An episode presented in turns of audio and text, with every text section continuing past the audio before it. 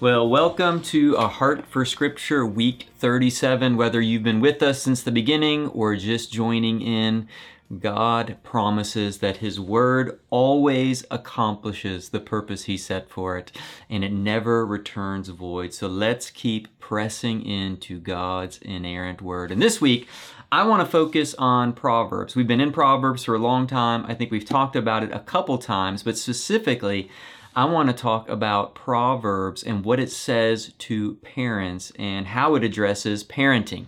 Proverbs is wisdom from God. It's practical wisdom. It's not just a list of rights and wrongs or things to do, but a deeper wisdom to discover how God created us to live and the norms by which we prosper in all the things we spend our lives on. So God graciously in Proverbs gives us these little nuggets of wisdom to help us. And it has tons of wisdom for parents. So our first verse you're going to read this week is Proverbs 23:13 which says, Do not withhold discipline from a child. If you strike him with a rod, he will not die right there in one verse, there is so much wisdom for how we are to raise up our children in the Lord. We are to discipline them, to train them, to teach them, to help them learn right from wrong and the right way to go, how to live in the fear of the Lord. I've had numerous parents say to me over the years, it just doesn't work. Discipline doesn't work. So I stopped. And Proverbs says in this one verse, don't stop. Do not withhold discipline. Some feel, parents feel like it's loving to withhold discipline, but scripture teaches us the opposite. It teaches us God disciplines those he loves, and it's an act of love to discipline our children. Proverbs 13:24. Whoever spares the rod hates his son, but he who loves him is diligent to discipline him. It's a loving act to be diligent in training our children. Proverbs 19:18. Discipline your son, for there is hope. Do not set your heart on putting him to death. And you may read that and think, I would never have that thought of putting him to death. But every parent knows that feeling. It kind of looks like this when they do something and you look over at your spouse and just give them the that's the, that's the sense of putting him to death. And, and Proverbs helps us. It gives us wisdom to say, don't respond like that, but be diligent to love them and discipline them and train them in that moment. That's the loving thing to do. Proverbs 22 15.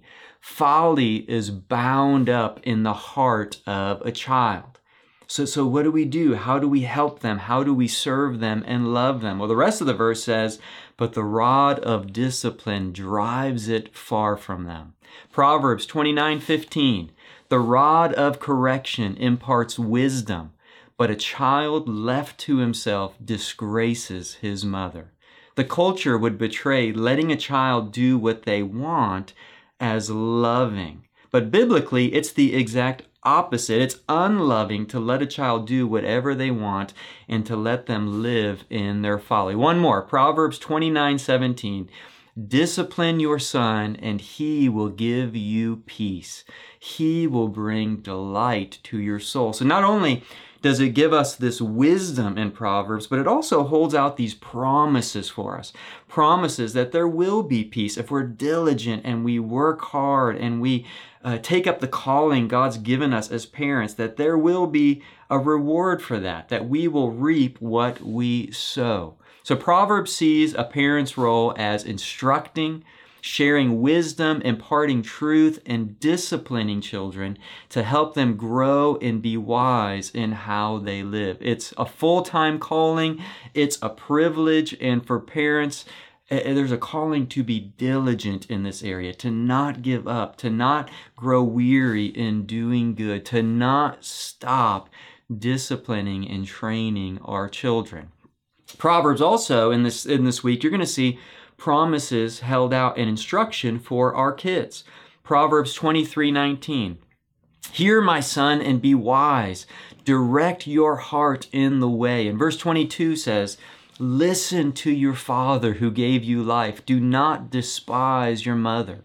A wise son or daughter, according to Proverbs, is going to be someone who listens to instruction, who gains wisdom, who flees from folly and foolishness, who treasures the wisdom from God, who is teachable. It's a beautiful picture of how God designed it to be. And for many, this, this is maybe not what you experienced from your parents. It wasn't how you grew up, but God gave us His Word to make us wise, to help us, to teach us, not just for our sake, but also for our children's sake. So, my prayer for you this week is that God's word would accomplish the purpose he set forth. That as you open his word and you read Proverbs, it would make you wise. It would instruct you. It would be a blessing to you. That you would experience grace from God and fresh strength as you seek to live wisely and in the fear of the Lord. Have a wonderful week.